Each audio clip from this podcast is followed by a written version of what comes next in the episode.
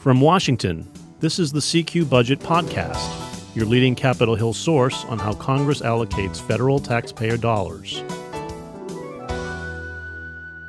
I'm David Lerman, your budget tracker and editor of the CQ Budget newsletter. And with me today is CQ's Jennifer Shutt, who just spent an exceptionally long week covering the passage of the mammoth omnibus spending bill that will fund the government through September. Thanks for joining me again, Jen. Thanks for having me. So finally, it's done. It came six months late, but we now have a funding package for the fiscal year that began last October. It sets total discretionary funding, that's basically everything except entitlement programs like Social Security and Medicare, at $1.3 trillion. That's a roughly 10% increase over last year's level. But nothing about this bill was easy, and that includes getting it signed into law. We had quite a bit of unexpected drama Friday when President Trump suddenly threatened to veto the bill that his administration had already endorsed. And then, of course, he signed the bill just a few hours later. So, Jen, what was that all about?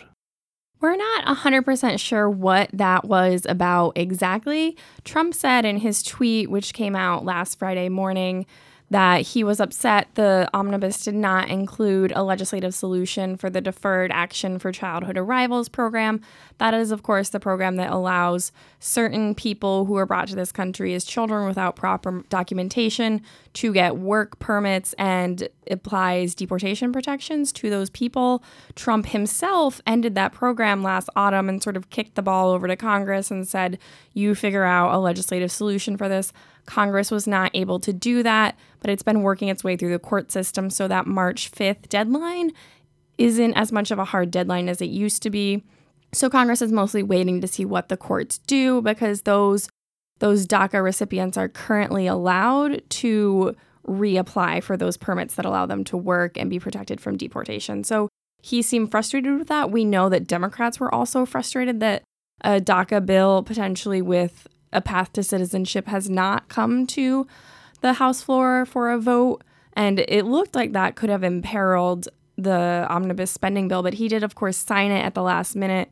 That bill includes a lot of Republican friendly initiatives, such as a 10% increase in defense discretionary spending over the fiscal 2017 level. So he did sign it, but he also said As a matter of national security, I've signed this omnibus budget bill. There are a lot of things that I'm unhappy about. But I say to Congress, I will never sign another bill like this again. I'm not going to do it again. Nobody read it. It's only hours old. To prevent the omnibus situation from ever happening again, I'm calling on Congress to give me a line item veto for all government spending bills, and the Senate must end the filibuster rule and get down to work. So, what that means for fiscal 2019 is a little bit up in the air. Trump, of course, is not an appropriations expert. So, we'll have to see what he really wants to do heading into fiscal 2019 and how willing appropriators and congressional leadership are to work with him on whatever those actual goals may be. Well, so now that the bill is law, sketch out broadly who were some of the big winners and big losers in this deal. Right. So, with any bipartisan spending package of this size, you know, it was 2,232 pages, $1.3 trillion in spending. There was a lot of policy provisions in there. And so obviously the some of the big winners are the Department of Defense, right? Like they got a massive increase in spending a lot of the federal law enforcement agencies got a bit of a plus up in spending. The FBI, in its constant drudge to find a new headquarters, got hit again. Lawmakers have not been happy with the plan that they presented back in February, so they are they're not allowed to spend any money to begin constructing a new headquarters. Of course, there's a little bit of Maryland Virginia rivalry going on there. The FBI was originally planning to go to the some of the DC suburbs, which would have put them in one of those states. And then in February, they said, well, we're going to do it downtown, but there are still a lot of security concerns and, you know, cost concerns with downtown. So they need to get another plan up to Congress. The legislation did not include full funding for Trump's promised border wall. There's 1.6 billion in there that will allow for some construction. Both sides are debating who won and who lost on that. Most of that funding is for technology and replacing existing barriers.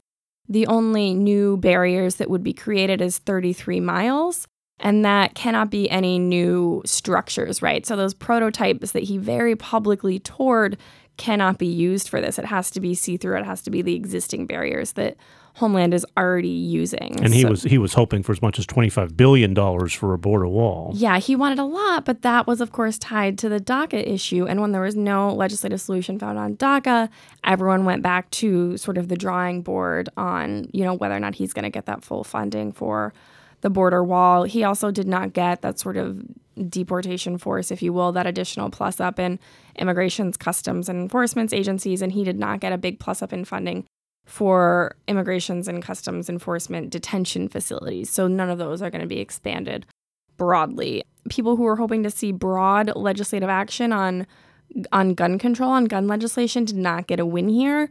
There were sort of some incremental steps forward made. The School Safety Act was signed into law as part of this omnibus that has a lot of different provisions in it. And the very bipartisan Fix NICS Act which will help bolster reporting to the, the National Instant Criminal Background Check System, which is, of course, when you go to purchase a gun in a gun store, that is the instant background check that that licensed gun dealer initiates with the federal government in most states to find out if you can legally purchase a weapon or if you're one of those prohibited people. Right. But Democrats didn't get the, the universal background checks they were really hoping for. No. And right. there's no language um, fiscal conservatives weren't too happy with this deal either. No, I mean, we knew when we got that spending increase back in February, that deal that increased fiscal 2018 non-defense discretionary spending by 63 billion and defense discretionary spending by 80 billion that the fiscal conservatives were not going to be happy with this um, because while the white house guidance to congress was you know this is the ceiling you don't have to spend all of it it's congress they're going to spend all of it and so we knew that that was an issue that was going to take place. And that's another issue that we'll be hitting in fiscal 2019 when that gets underway because that two year budget agreement increased non defense discretionary spending for that fiscal year, which begins on October 1st, by 68 billion and defense discretionary by 85 billion. Yeah, so with this omnibus done, attention is quickly turning to fiscal 2019. I mean, Trump released his 2019 budget last month and virtually nobody wants it to end up the way the 2018 budget did. So, how are things really looking so far for 2019, and will anything really be any different? There are a lot of factors going into 2019 that could make it the same or make it different. One of the things that will hopefully speed up the process is that we already have those top line spending levels, right? And that's the thing that slowed us down a little bit in fiscal 2018. The lawmakers also are. Yeah, that, that did slow it down for months yeah. Uh, last year, actually. Yeah, it slowed it down considerably. So this time you're saying we already know that the overall spending limits we have to work with. Yes. Okay, so there's a start. There's hmm. no large policy issues that Republican leadership is working on that are going to take floor time and leadership staff time away from the appropriations process this year. So, one of the things that when the Appropriations Committee last year was working on the fiscal 2018 bills is when Republican leadership was trying to repeal and replace Obamacare. That took up a lot of time. And then, of course, they moved on to overhauling the tax code. All of that sort of pushed back consideration and setting these new spending levels and mm. working on the omnibus. That sucked up all the oxygen for absolutely. For, yeah. That will not be happening. What will be happening is the midterm elections, and that complicates things a little bit because Republicans are, of course, trying to defend their majorities. Democrats are really searching out these toss-up states in the Senate and the swing districts in the House and trying to figure out ways to get a Democratic majority back. And the reason that ties into the appropriations process is the amendments to the appropriations bills when they go to the floor, right? These can be very tough votes. And so that'll be another thing is in the House, they have a very easy way to deal with this. It's the structured rule. All amendments have to be offered to the Rules Committee, and then the Rules Committee decides what goes to the floor. So it's sort of a safe debate process for the House. The Senate could be a little bit different. Leader McConnell could, of course, prevent any amendments on the floor from being offered, which would be a very safe option for him. But that may cause some frustration with members of his party and the other party who want to offer amendments. So we'll see whether or not there can be a gentleman's agreement in the Senate to bring these bills to the floor. But just given the timing, that we have only six months left until fiscal 2019 begins on October 1st even if we do a lot of regular order and there is a lot of attention put on the appropriations process, we are probably going to start with another continuing resolution that puts us past the midterm elections into December and that lame duck Congress. And then the choice everyone will have to make in that lame duck Congress, most likely in December, is whether or not they pass another omnibus or a series of minibuses or punt to the next Congress. And of course, what Trump does in that is anyone's guess.